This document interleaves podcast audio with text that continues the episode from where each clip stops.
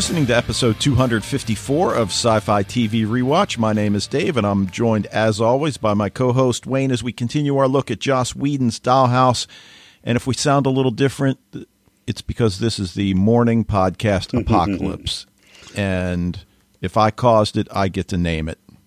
There you go. So, yeah, so this is your second day of freedom, right? Today's Thursday. We're recording a little later this week, so do our best to get this out on time. But, yeah, so you're heading out, hitting the museums today? Yeah, it seems like now we're trying to come up with summer activities before the kids go to camp and everything. And so, you know, my one son, who normally we'd be in full lacrosse swing now, but he broke his wrist in the first lacrosse tournament, so we've shipped him off for a week in Colorado with my sister. And then my oldest is a counselor at camp this year, so he's already gone for the summer. And then the girls in a couple days are going to go for their 4 weeks of camp. So we're trying to keep we're only down to the two girls right now. We're trying to keep them from, off each other's throats by enlightening their minds. There you go. All right. Sounds good. All right. Well, before we begin, we want to remind you, as always, love to hear from you. Emails to sci-fi TV rewatch@gmail.com. Go to the website, leave a voicemail using the Leave Voicemail tab. Record your own audio clip if you'd like. Send us the MP3 as an attachment. Tweet us at Sci-Fi TV Rewatch, or consider joining the Facebook group and get into the discussions there. All right. So I'm going to go my tip of the week first. I don't know how much time you spend on the Science Channel, and I assume your cable system has it, but my show is BattleBots. Have you ever seen it? Yes, I have, actually, yeah. Oh, my gosh, I love this show. If you don't know BattleBots, they're one-on-one cage matches between robots that are fitted with defensive armor, various types of weaponry. Now, these are not humanoid robots. These are like almost like vehicle robots, and they put them in a cage, and they go at it for 3 minutes. And some of them will have flamethrowers, grinding saws, hammers, and the idea is to ultimately qualify for the round of 16. So you get to see the same robots over and over, but again, you know, in this day and age, and, you know, you and I both know this from school, that the teaching of robotics is becoming a huge thing. And certainly a lot of our students are involved with it. Absolutely. And it's, you know, it's cool because, I mean, I think it was last year, I believe, where the robotics team built a robot that would throw foul shots, would shoot foul shots. Cool. It was just really, it's pretty awesome. I mean, I know at the beginning of my career, the Rube Goldberg machines were the big thing. And certainly those are still cool even to this day. But now with just the, you know, the age of robotics and of course, being sci-fi fans that we are, we hope they're careful because we don't want the next Skynet to occur. Yeah, right. You know, we see once start messing around with technology and perfecting it. And, you know, like if science fiction television has taught us nothing else, it's that the pursuit of technological advance without any kind of thought as to, you know, the how this technology will be used can be very dangerous, as the Rossum Corporation demonstrates to us. Yep. And if you haven't seen Wayne's post on the Facebook group, Ditch the Tech, check it out, because this is for real. I hope everyone realizes I'm not like a Luddite that you know, like Ditch the Tech is, yeah, you know, that was like from Epitaph One, right? Yes. And then they just had these signs up around school, and I'm like, hey, they want people to ditch the tech. And I think. So anyway. All right, what do you got? My pick of the week is the final episode of Sense8. Which I can't remember what it was called. The movie, right? Yeah. Yep. It was a movie.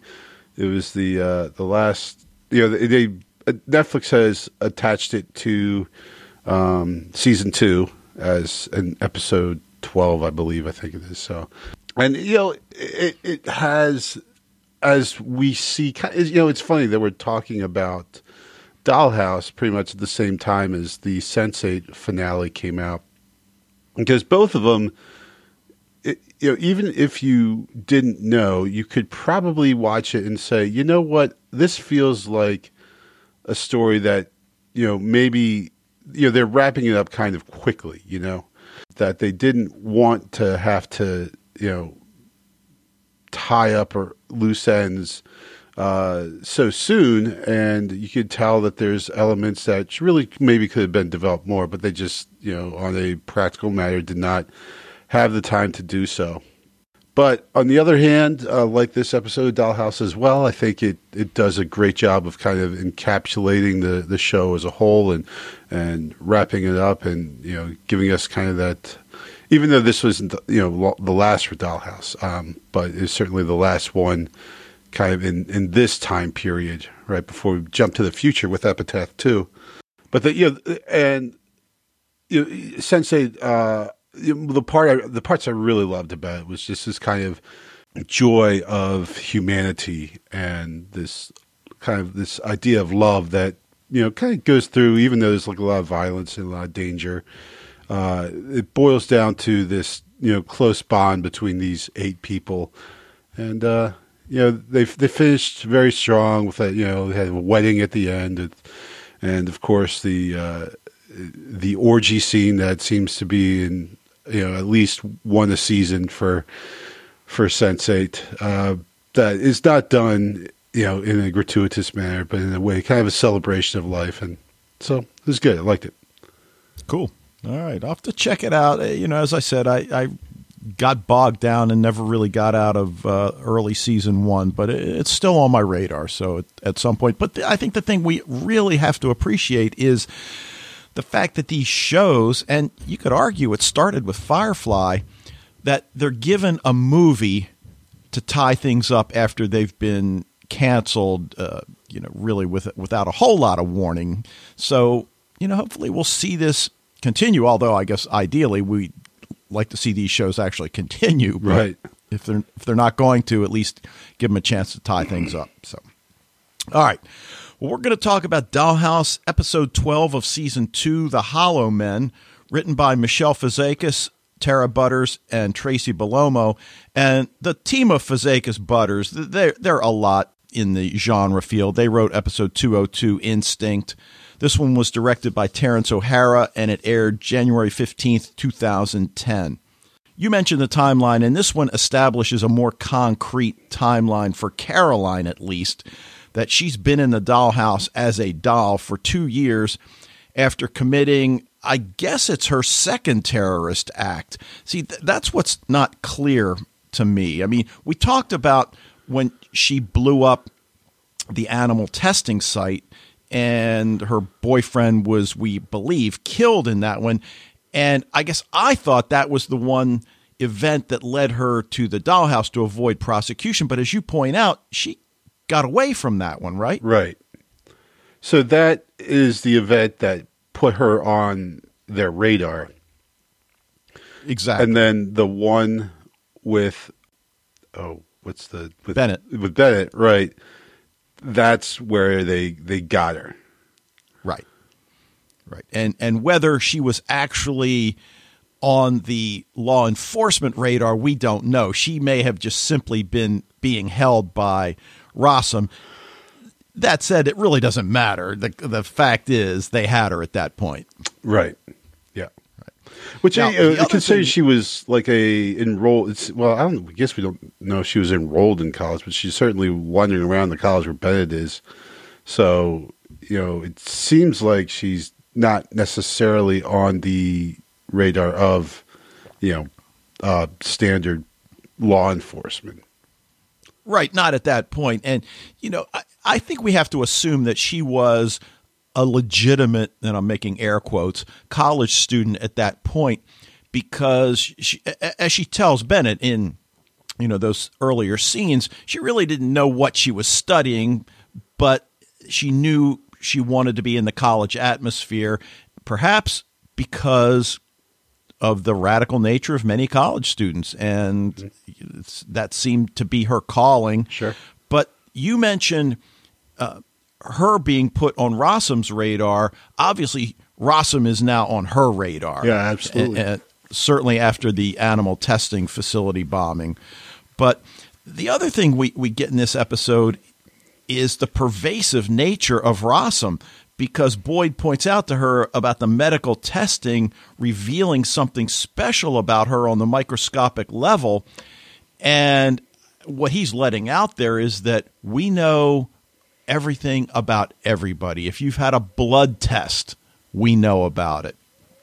And it got me to thinking, what about the others? You know, the other dolls that are there, Anthony and Priya, were they chosen because something showed up on their testing, or were they just warm bodies, if you will? Yeah, you know, that's a good question. You know, because we don't really necessarily know how Anthony got there, but certainly Priya found herself wrapped up in Rossum much the same way Caroline did, you know, like by, you know, crossing Rossum itself. Exactly. And with Anthony, you know, he was part of their super soldier program. So I guess, you know, in terms of him being broken as a soldier, broken emotionally because of his experience in Afghanistan, I guess that put him on Rossum's radar, and certainly their connection with the Department of Defense led him there. So I guess in that sense, he was special because he fit a profile of somebody they needed for their studies. Yeah, yeah. So very well. All right, now, is Topher responsible for the end of the world? I mean, that's certainly something that comes up here, and I love the scenes with Adele where she tries to assuage his guilt. I'm the one that turned it over to Harding, and he tells her, yeah, you gave him a piece of paper, but I created it. Right. You know, insofar as, you know, what we have, you know, said earlier in this podcast, today, earlier episodes also, is that, you know, Topher's headlong pursuit of knowledge is, you know, problematic here. You know, he didn't think about the consequences of what he was doing. You know, he just thought, hey, this is a good thing. You know, like, oh, I can do this, so I'm going to do it. You know, and instead of saying, I can do this, but should I do this? Well, I guess on the one hand, I agree with you, but then do we hold Boeing responsible because it was their plane? I don't know if it was Boeing or not, but do we hold them responsible because their plane dropped the bomb? Well, you know, I mean, no, but maybe the people who made the bomb, you know, like, okay, Boeing wasn't like meant to, you know, they didn't build airplanes to drop nuclear bombs, but Topher created this thing to do what it does. You know, it's not like he was creating it for some other purpose and accidentally discovered that it could wipe people. Like, he created it to be able to wipe people. Right. But his intentions were purer, certainly, than Boyd's. Oh, yeah. And the rest of the, well, Rossum absolutely hierarchy. But that's, you know, the thing is that doesn't excuse him. Well, I'm not necessarily condemning him per se, but, well, I guess I kind of am. But, you know, it's just the idea of not thinking of the consequences of, or the implications of what you're doing, and just doing it for the sake of doing it. You know? Okay. Which brings up the question, what did Boyd and Rossum really think was going to happen? I mean, what did they hope to accomplish with this Dollhouse program? I mean, are they trying to establish a new world order with a significantly reduced population? I just don't understand what they're trying to do, because Boyd seems to know full well what the technology is going to do. And we've identified Caroline Farrell as the savior of mankind. Well, the only reason we need a savior is because of you. Right. Yeah. And this is where we get into the, you know, the premature last episode effect, right? Because I think there's just things that clearly they were hoping they could develop over a longer period of time, and we could get a clear focus of what is Rossum's deal? Because we see they bring about basically the end of everything. They bring about some kind of apocalypse. Is that what they meant to do? Right? Or was that an accidental outcome of whatever their plans were?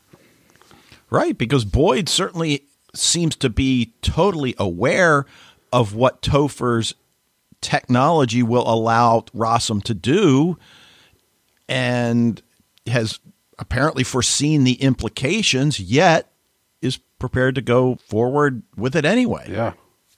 So, all right. Well, you know, this one starts with the little 2 years ago overlay at the beginning, and we see Caroline's meeting with Boyd, who begins the conversation singing the praises of the medical breakthroughs that Rossum has made. But as I mentioned earlier, what stands out is the intrusive nature of the company's reach. And on the one hand, I think it's easy to say, well, come on, that's maybe pushing it a bit. I don't know. You know, I mean, in this world of databases and linked technology, right, and certainly in the medical industry, there's been a big push that information should be linked, that your doctor should have easy access to these tests that were done on you 10 years ago by, you know, Dr. A. So, you know, even though this is 2010, it's not bringing something up that's that far-fetched. Right. And well, if you have, like, I have a Fitbit on my hand right now. So basically I'm, you know, putting out there, you know, all this information about me, like literally what's my heart rate right now? You know, how many steps have I taken today? Where am I? You know, like that's, if you have a cell phone, you could be plotted on a map at any time. Yeah. Yeah. And, you know, certainly Caroline now does find herself in a situation from which there doesn't seem to be a good option. I mean, she got away with the first one, and you could argue, well, she's not a very good terrorist if she keeps getting caught. Yeah, but, yeah, not great. But that said, she agrees to Boyd and the Dollhouse's offer. And of course, we know why she agrees. But, you know, at this point, we still really don't know what the fascination is with Caroline Farrell. Of course, we learn a little bit more about it. But this episode kind of breaks down into 2 parts. I mean, certainly one of the race to stop Boyd and Rossum, but the other one that I thought was really great that we get to see it, and that's Anthony and Priya and their return to the fight. And, you know, you just mentioned a second ago about things that the show really wanted to develop but didn't get a chance to. I think these side relationships would have been great. And and we get a little bit of Anthony and Priya, and we're going to get more of it next week, spoiler alert. But the fact that they decide to stay and fight, I thought was really meaningful. You know, they're in the elevator. They realize they can walk away from this, have a life together. They just can't do it. And as he says, you know, never left a man behind, not going to start now. Right. And that is a really excellent scene there. But also you can think like it would be naive of them to think that they could walk away, you know, and they don't voice that, but certainly you have to think, well, you know, Rossum has tabs on you no matter what, like you can't really get away. And, you know, you have to feel like Rossum will find you, so you might as well fight him rather than living in fear and looking over your shoulder waiting for them to come get you. Right. And there are a lot of great visual scenes in this episode as well. And they find the dollhouse strewn with dead bodies of Rossum's strike team. You know, it's dark, seemingly empty, sort of a precursor to what, again, we're going to see in the future. They enter that imprint room, and even though they're not entirely sure what the chair does, he decides to get in and follow the press me button that Topher left behind. Right. But the other thing is, you know, I want to even maybe contradict what I just said, that he doesn't really know what the chair does. He does have sort of an inkling, so that both of them seem to have residual memories of their experiences in the dollhouse. Mm-hmm. And that's kind of key to them moving forward, because he's now imprinted with a version of Topher 2.0 that doesn't know everything that transpired after that wedge. which, again, I think is kind of cool. Yeah, definitely. But at this point, you're thinking, why does Topher leave the wedge behind? Now, he later fills us in that he hoped exactly what did happen would happen, and that, you know, Priya and Anthony would find it and, you know, raise the cavalry, and I guess Melinda May was busy, but yeah, Agents of S.H.I.E.L.D. right. Joke if you watch the show. But Priya fills Topher 2.0 in on some of what's going on, and that's when he remembers that secret camera he had installed, which reveals Boyd.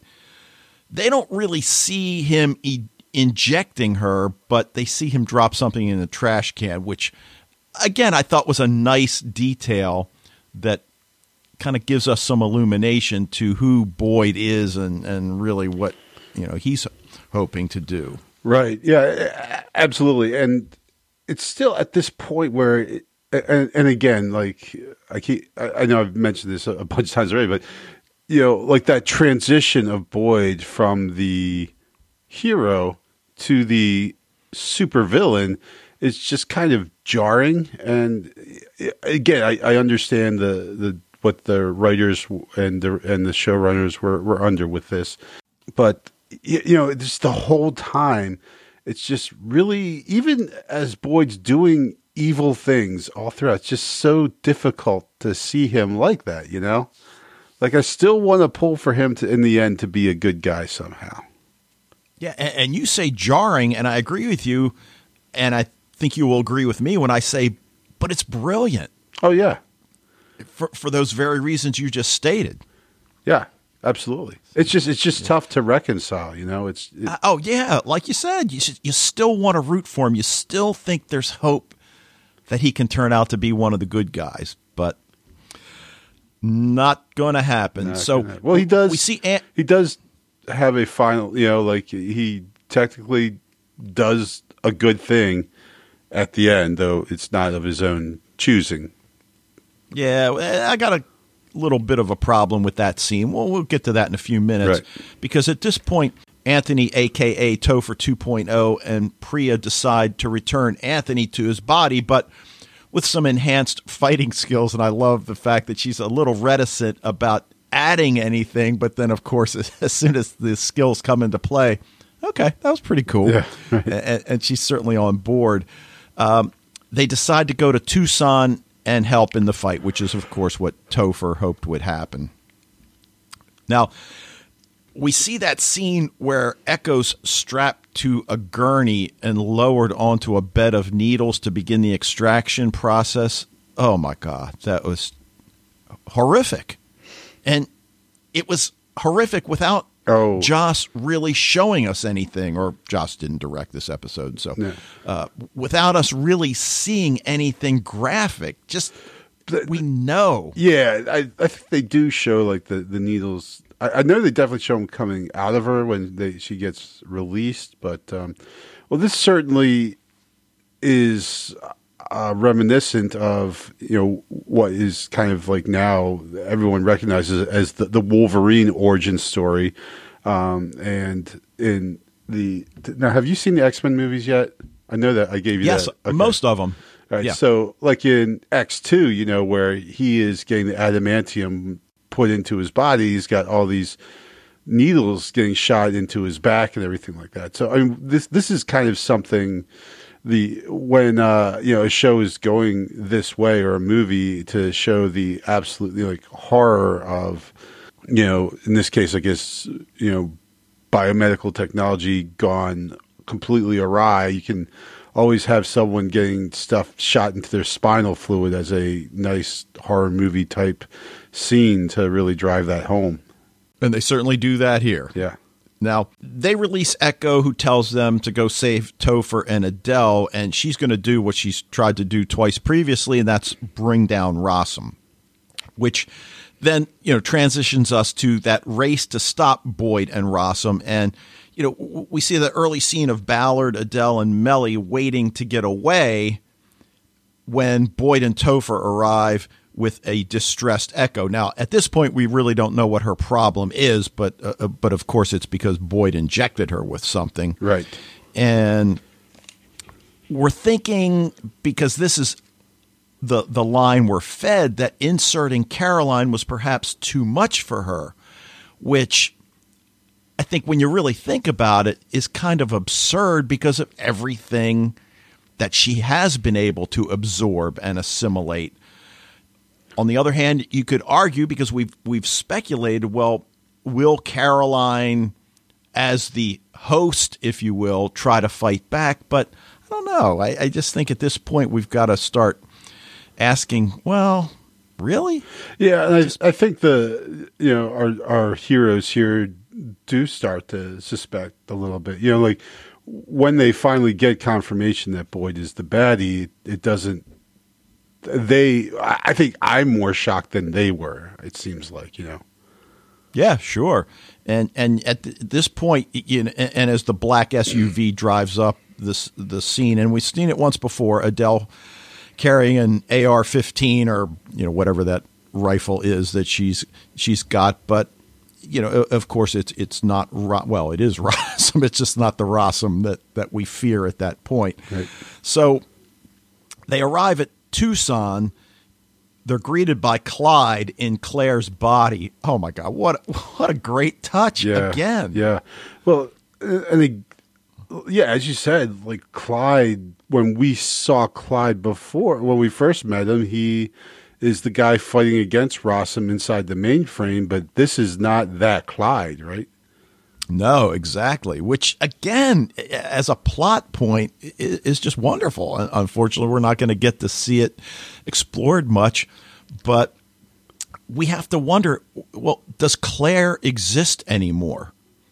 Or has she been overwritten, right? I mean, if this was Caroline Farrell's body, we consider a lot of different possibilities, but is Claire there anymore? Well, I mean, we don't know, but it's certainly something that you wonder about. Yeah, well, at some level, at least, we assume that she's stored on a wedge someplace, but clearly she is not at the comm at the moment. Though, as we see with Mellie / November later, that clearly the dolls do not lose their innate self, 100%. So I would say, in answer to your question, that, yeah, Claire is in there somewhere, just not at the controls. Right. Now, you mentioned this is not the Clyde that we met earlier, because that was the Clyde that Boyd sent to the attic so that presumably he could have total control. So at this point, are Clyde and Boyd working together to bring about this cultural revolution or whatever the hell it is that they're whatever their ultimate plan is here, right? Yeah. Well, and you think Clyde would, it probably wouldn't take much researching to find out what happened to his body. You think that might upset him a little bit instead of him being on board with Boyd's evil plans. I feel like if I were Clyde, I'd have a problem with that. Granted, yes, my consciousness can get inside anyone's body that I really want, but really, I kind of like my old body. I'm not too psyched about being in the attic, Boyd, so I got some issues with you. Well, right, but Clyde in Whiskey's body, if you will, tells DeWitt that Caroline is the savior of the deserving few. Well, this sounds like the kind of rhetoric that Boyd has been spouting. So, again, now I'm questioning whether or not the Clyde that told us he was placed in the attic by Boyd, is that really true? I mean, I guess it is. Yeah. Yeah. I mean, that Clyde of the mainframe would have no reason to fabricate that story, right? Right. I mean, we know there are different versions of Clyde because he tells us that earlier. So, the Clyde, the version of Clyde that we see in the attic is the Clyde that really was placed there by Boyd, but you know, then there is the Clyde that's supposed to simply follow whatever order he's given, but that doesn't seem to be the Clyde that's, you know, now in Claire's body. Yeah, right. You know, yeah. I mean, somebody that would be totally compliant with whatever. Yeah. Yeah. Well, and I guess now that you say that, that kind of has led me to think that, well, they could create whatever kind of Clyde they wanted, right? Like Boyd could engineer, and they could, you know, that wedge, while nominally Clyde with like his memories. We've seen the enhancements that Topher was able to put into Priya. So, you know, why wouldn't Boyd be able to make a, you know, better Clyde? Yeah. Now, the other thing, maybe not as jarring as what we find out about Boyd's role in all of this, it's when we find out that Rossum wants Caroline's body, not her mind. There's something, as he says earlier, on the microscopic level that I suppose allows her brain chemistry to operate as it does. But I think all along we assumed it was something in Caroline's brain that allowed it. And on the other hand, maybe they have it all wrong, because, you know, as Boyd tells Topher, you figured a problem out in 15 minutes that a whole team of engineers couldn't figure out. So maybe it's just that the people Rossum has on the job aren't as good as they think they are. But still, that's interesting. And of course, it leads to the extraction scene of her spinal fluid. Yeah. A spinal tap, if you will. Nice. Yeah. Okay. All right. Now, Boyd, Ballard, Topher, and Mellie are being held in that locked room. And again, Boyd pretends to try to fry the circuitry to allow them to escape. But, of course, we see he simply uses his Rossum key card. Right. And I love Topher's reaction. It's like, you got to show me how to do that. Yeah. Yeah, and does he not see these? Just, I guess he doesn't see that he's just got a card. But, you know, especially when he did it the second time, like maybe that should have raised some suspicions, I feel like, on Topher's part. But, hey.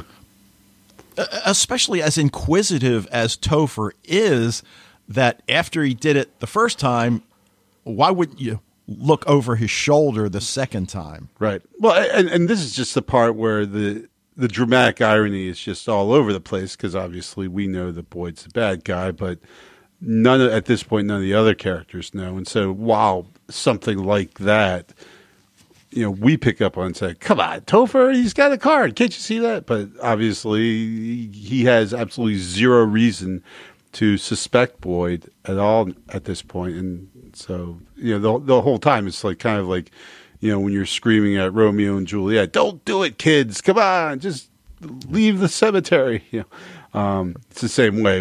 Our minds are screaming that, you know, don't trust this guy. But obviously they can't hear our minds screaming as they're fictional characters. Right. And I guess then this leads Boyd and Topher to enter that R&D lab. And is it simply so that Boyd can get a handle on how far the mass production is along? Because immediately Topher realizes what's going on, and they're weaponizing the tech that he invented. And as he says, it's going to allow them to print anyone, even without doll architecture installed. And we've certainly speculated that, even I guess better than speculation, that that's where we were headed with all of this. But the whole idea of mass production, is it simply that Boyd wanted to see how far along they were? Or is it just that Boyd knew that his engineers had hit a roadblock and he wanted to bring Topher in because he knew what Topher would do? Topher would take it as an intellectual challenge to figure out how to make this work, which is, of course, what he does. Right. And I think that that's it. I think you nailed it on the head with that second one, that, you know, he brought in to get Topher to fix what was going wrong with it.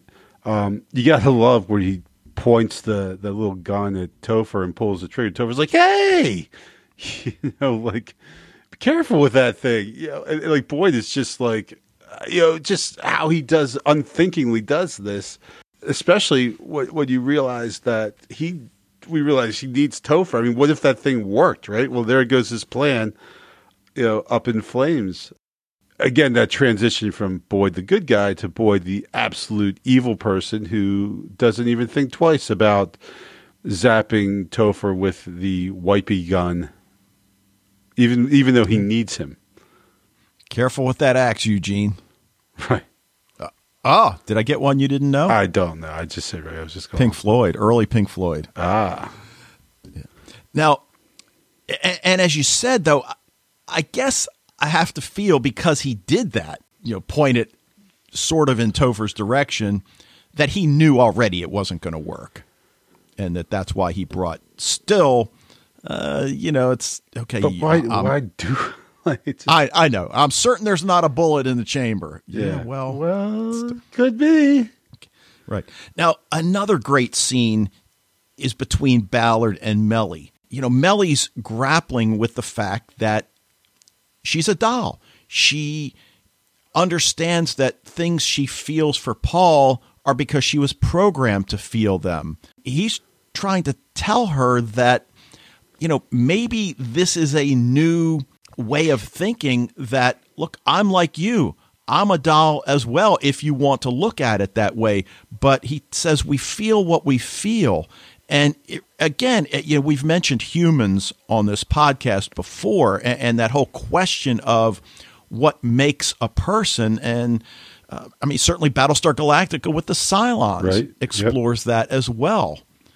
So I think it's really, the first few steps of really asking that question. And again, you said earlier, you keep saying this one point over and over, and this is one that I know I keep saying, is that it would be one of those really important points that the show would get to explore down the road. Can Mellie and Ballard have a real relationship, knowing what they know about themselves? I would argue that in time, yeah, they can, if they're willing to open up to the idea that they're just different. Yeah. Yeah.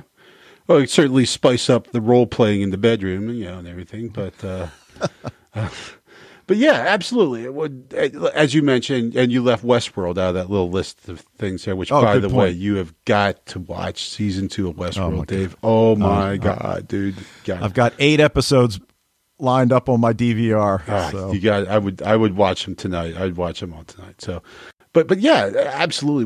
What creates a person? What does it mean? Are the dolls, or are these personalities that get injected into the actives, does that mean that that consciousness, is that like an actual person? Is that, it's, I think it's probably much grayer in Dollhouse than it is in those other things, like the Cylons, I think we come to see as actual people, despite them, being all killy and everything.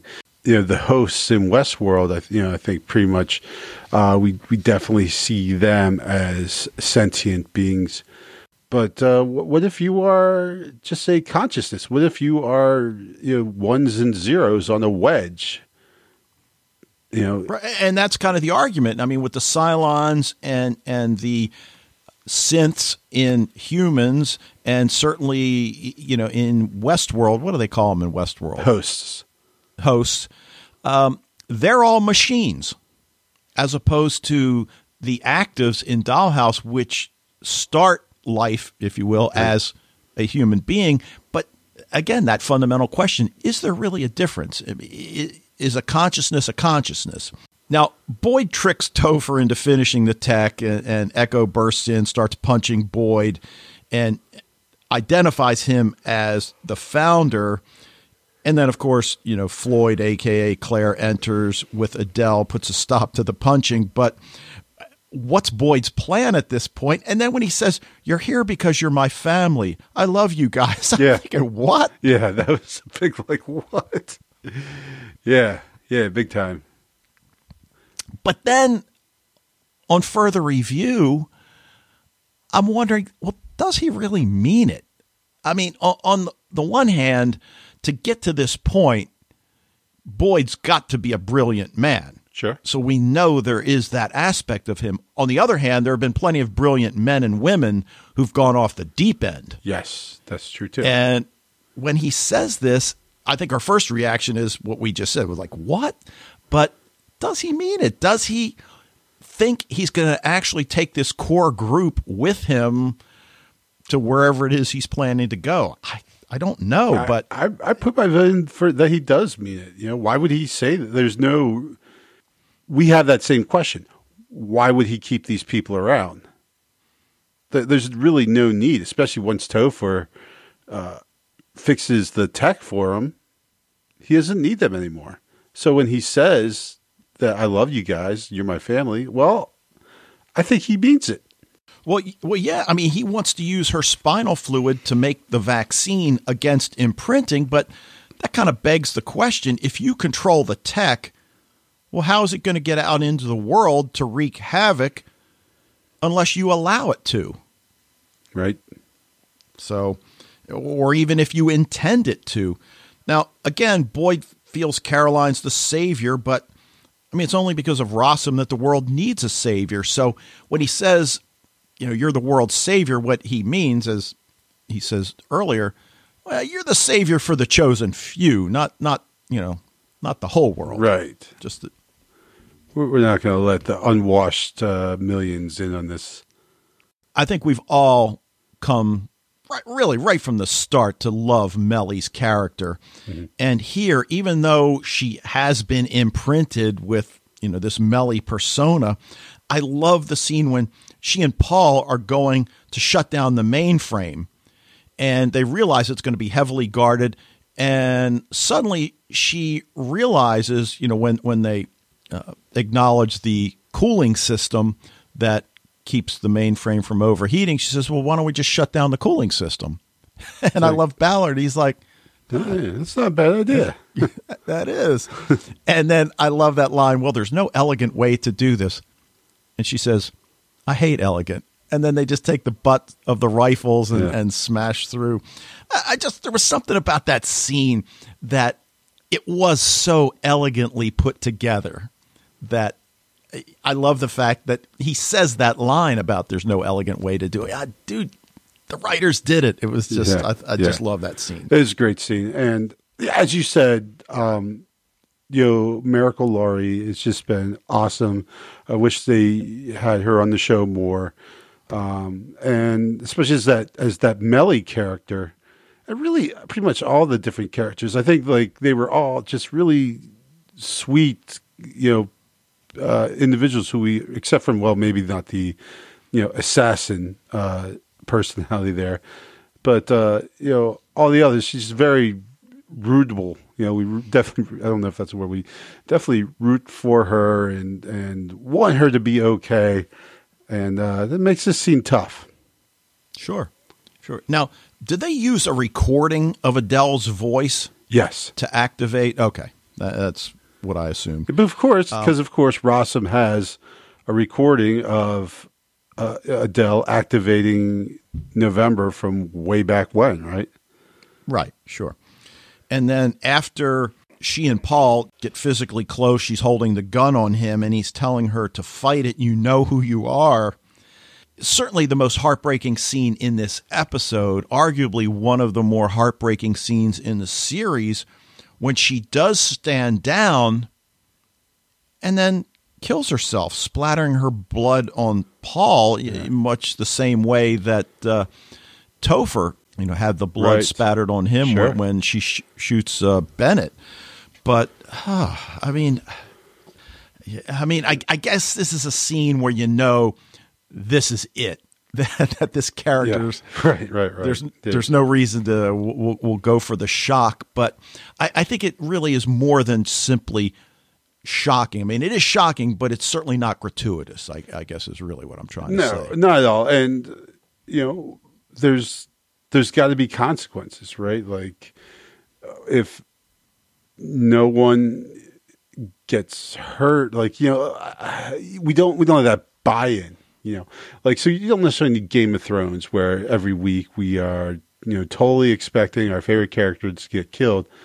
But in order to create that actual tension, and, you know, I know, I'm sure you and Michael have talked about this with Agents of S.H.I.E.L.D., you know, there's, you got to have, you know, characters suffer, and sometimes you have to have characters die in order for the dangers that they face to be thought believable. If, like in the A-Team, if every car crash means that the guys just get out, like kind of woozily stepping away from the car, then that level of buy-in is removed, right?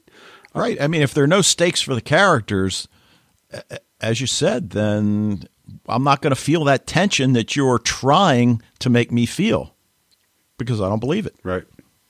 So, all right. Well, Topher tells DeWitt he realizes that he's responsible, but this is the point at which Priya and Anthony free him, and Topher realizes. And again, you don't often see the creator willing to destroy his or her creation, but he realizes that this is so big that we need to wipe this tech from existence. Well, obviously, because we know Epitaph One exists. Right. They didn't get it all. Right. Well, and it is, you think, like a case of hubris that they even think that they can, because sure. For example, just even if you kill Boyd, well, you know, we just saw with Clyde, Boyd could be in about 20 different places right now, you know. Oh, sure. So you can kill the body, you can destroy Tucson, but are you really, you know we've seen Rossum's incredible reach. It's seems like folly to think that you're actually destroying or hurting Rossum or preventing them from advancing in any way just by blowing up one facility. Right. Exactly. And, you know, I love, and this leads into the fight scene between Echo and Clyde, a.k.a. Claire, but Paul is the last one to find out that Boyd is not who he thought he was, and that was kind of cool. And then you just kind of alluded to what Clyde says, is that he's got 20 houses with 20 bodies just waiting for his consciousness. But I'm not sure why Echo shoots Paul in the leg. I guess just to get him away from Boyd. But, you know, regardless, just as Boyd's about to kill Echo, Topher shows up and wipes Boyd. Now, here's, I mentioned a problem I had with this scene earlier in the podcast. He immediately says, "Did I fall asleep?" Now, why would he say that? You know, I guess I always felt that was product of the doll architecture that had been implanted, which I can't imagine he had implanted in himself, but who knows? Yeah, I mean, on a basic level, I think it was just the writer's kind of... just a narrative device. Yeah, right. To, one, convince us, to show us without a doubt that Boyd's been turned into a doll and he's not, like, faking it or something like that. But also just as a shout-out to those lines from the earliest episodes that, when you really think about it, we haven't heard those lines in a while now. Right. You know, sure. So just kind of like a, you know, little bone for the fans. Hey, remember this stuff, you know, and everything. Well, I don't know about you, but I suspect this has happened on a number of occasions, as it has with me, where my wife and I are watching something on TV and one or both falls asleep. Right. She wakes up. Did I fall asleep? For a little while. Yeah. We see that Echo has strapped explosives to Boyd's chest, hands him a hand grenade, tells him to go into the mainframe room, and after she leaves, pull the plug. And, you know, she has some mixed feelings, I think, about leaving him to die because of their history together. But, of course, it's not a real history. So right. I think she understands she has to do this, but there is that, you know, just glimmer there for a second that she regrets having to do this, almost as if she feels that, well, you know, if I had a second chance or a third chance or whatever, that, you know, I could bring him over to my side. But of course, that's not possible at this point. I love the visual again of Echo outrunning the explosion. Yeah. And I mean, certainly at this point, you know, you mentioned the stakes for characters. While we find it difficult to accept and believe that Eliza Dushku's character is going to die in an explosion, she's got to be pretty fast to outrun it. Of course she does. And the editing was a little rough there at the end. But yeah, we certainly see her. We see her she's outside, like running down the hallway and everything. And all of a sudden you see like the flames behind her. And all of a sudden she's just like outside. Right. like you don't even see her diving out the door or anything. Like she's just like, hey guys. And Paul immediately asks her, so did we save the world? I guess we did. Not quite. Nope. Guess again. And we jump forward 10 years and we see Ballard and Echo with guns amidst the Epitaph One apocalypse. And we have to then ask ourselves, well, what has happened to precipitate this future? How did the tech get into the world? I mean, we can understand that Topher couldn't destroy it all, that, you know, whatever, but certainly that's what we're left with at the end of this episode, which, oh, it's just, I don't know. You know, I'm thinking A+. We haven't given out an A+ in a while. This one, to me, had it all. I liked it a lot. If it is certainly A+-ish. But I'm just going to stick with an A on this. I'm going to reserve my A+. I think I gave Epitaph 1 an A+. And so, and I believe Epitaph 2, if I recall, it's been a while since I've seen it, but I might need to reserve my A+ for that one. But it was, it was a great episode. I think if it was going to, any fault I would find with it is just the, you know, the believability factor of trying to, you know, see, you know, Boyd as a bad guy, but then that's also counterbalanced by your man Enver doing his Topher impression, which was always just dead on. It's incredible, so good, so yeah, I'm just gonna give it an A. Okay, all right. Well, let's hear what Fred had to say in this week's listener feedback. And I know he was under some physical duress because I believe he's traveling this week, but he got us some feedback, and let's hear what Fred has to say. Hi, Dave and Wayne. Fred from Italy with some short feedback on Dollhouse Season 2, Episode 12. First off, I give you my feedback from my hotel room in Milan in Italy, using my laptop microphone instead of my regular microphone, so it could sound a little different than usual. Second point, I appreciated that you definitely are going to do the podcast about the premiere of Reverie. Okay, about Dollhouse, The Hollow Men. Last episode, this is the last episode before Epitaph 2. If you haven't seen Epitaph 1, the ending of this episode can be quite shocking, although we saw some of it already in episode 10 called The Attic, in Clyde's aka Arcane's vision of the future. We already see something of Epitaph 1. Enver Kokya did a marvelous job playing Topher once more. I think in this episode he was even better than in the previous one. I don't fully understand Clyde, aka Whiskey, aka Dr. Saunders' role. In the episode The Attic, I had the idea Clyde was trying to destroy Rossum by taking out brain capacity in the attic. Here he is fully on the Rossum path again. I think Amy Acker is doing a very nice job in this episode in playing a man in a woman's body. Very subtle body language, for instance in the way she sits with Adele on that sofa. Three nice quotes concerning Boyd being the bad guy. Boyd is saying, "You're here because you're my family. I love you guys."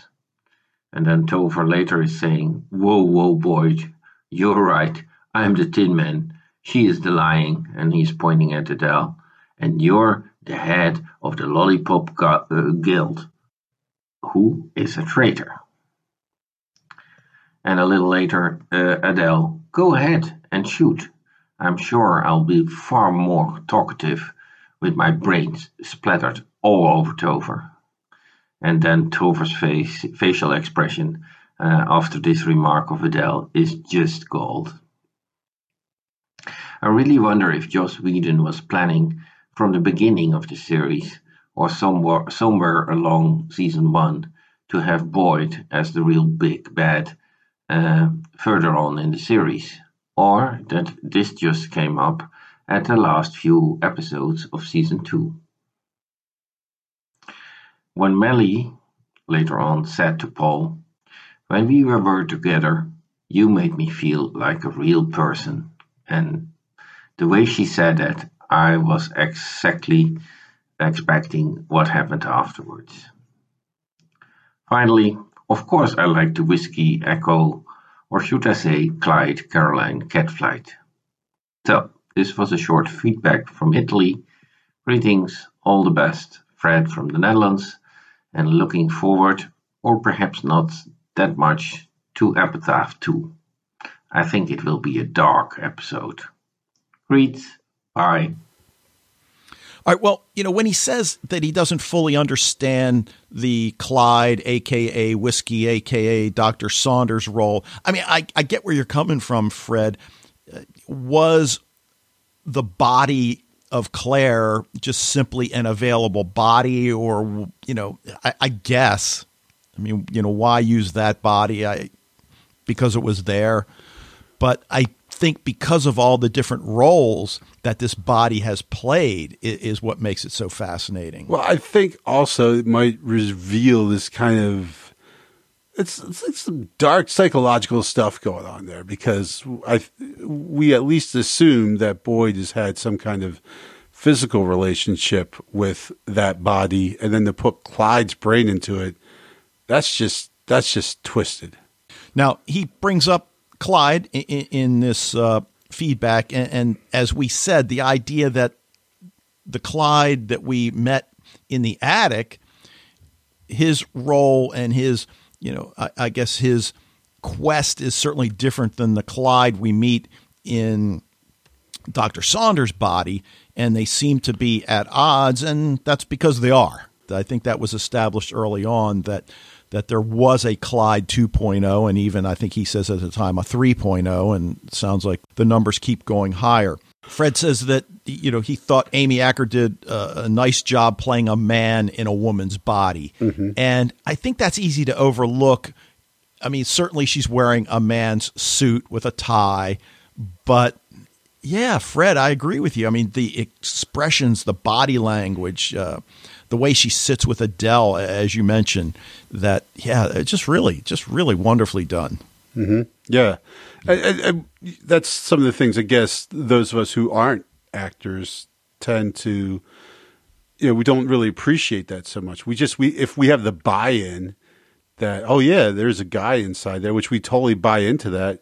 Well, what are all the nuances that Amy Acker has to do in order for us to achieve that level of buy-in, right? Right. Yeah. And then, you know, as we mentioned earlier, the fight between Whiskey and Echo was great, or I guess it's really between Clyde and Echo, but just really wonderfully choreographed. And look, anytime you see a fight scene like this, I think when you have a chance to then go back and rewatch the episode and that scene, you're looking, all right, is that really Amy Acker and Eliza Dushku? And it was really difficult to tell. So if it's difficult to tell, you did a great job with it. Right, right. So, well, just like, you know, I was always amazed at the fight scenes that they would have on like Orphan Black, where Tatiana Maslany is fighting essentially herself. And, you know, obviously she's not actually fighting herself, but, you know, like their very, very clever use of body doubles was just incredible. Like even looking for it, you really couldn't, you know, figure it out. All right. Anything you want to add that you didn't bring up? Okay. So I have like three things here. Okay.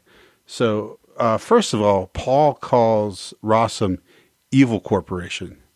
which is like that's what they call E-Corps on Mr. Right. Robot, which you don't. Well, no, but I do remember it. Yeah, so I thought, hey, Evil Corp. Yeah, nice. I didn't catch that. Obviously, yeah. It was kind of cool. I mean, obviously, because Mr. Robot came later, that so you wonder if did they get that or.